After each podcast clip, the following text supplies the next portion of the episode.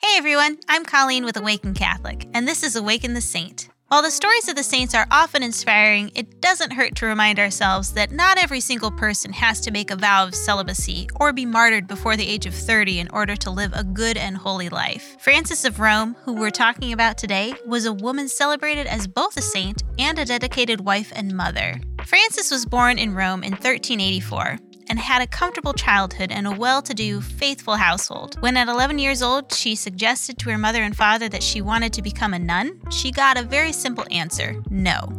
Her parents, devout as they were, already had other plans for her. While she was sad to have her hopes dashed so definitively, Frances eventually gave in to her parents and agreed to be married to the Ponziano family, to a suitable young man around her age. Following her marriage, she did her best to adapt to her new life, but found herself pretty overwhelmed by all of the changes. One day, her co sister in law, Venosa, discovered her crying by herself. Frances confided in her about the life she had always wanted to lead and was surprised surprised to find that Venosa wanted the same thing. The two women became fast friends and, encouraged in their fellowship, began to pursue their dreams within the limitations imposed on them. As often as they could, they went out into the streets of Rome and to the hospital of Santo Spirito. There, they tended to the sick, with special attention to those so horribly sick that most people would go nowhere near them. Their husbands, seeing their great virtue, made no objections to this generous enterprise. In time, Frances had three children, whom she was devoted to and treated with the same love and warmth she showed to the poor and sick of Rome. But in the early 1400s, the conflict surrounding the Western Schism reached their home. Troops supporting the anti pope entered Rome, and in the violent times that ensued,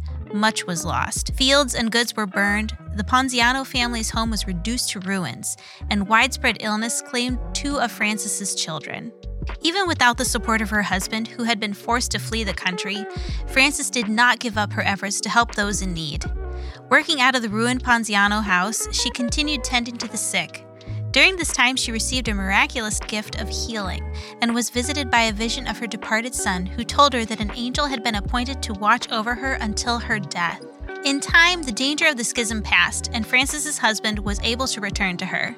At this point, Frances was famed for her gifts and virtues and requested to aid causes all over Rome.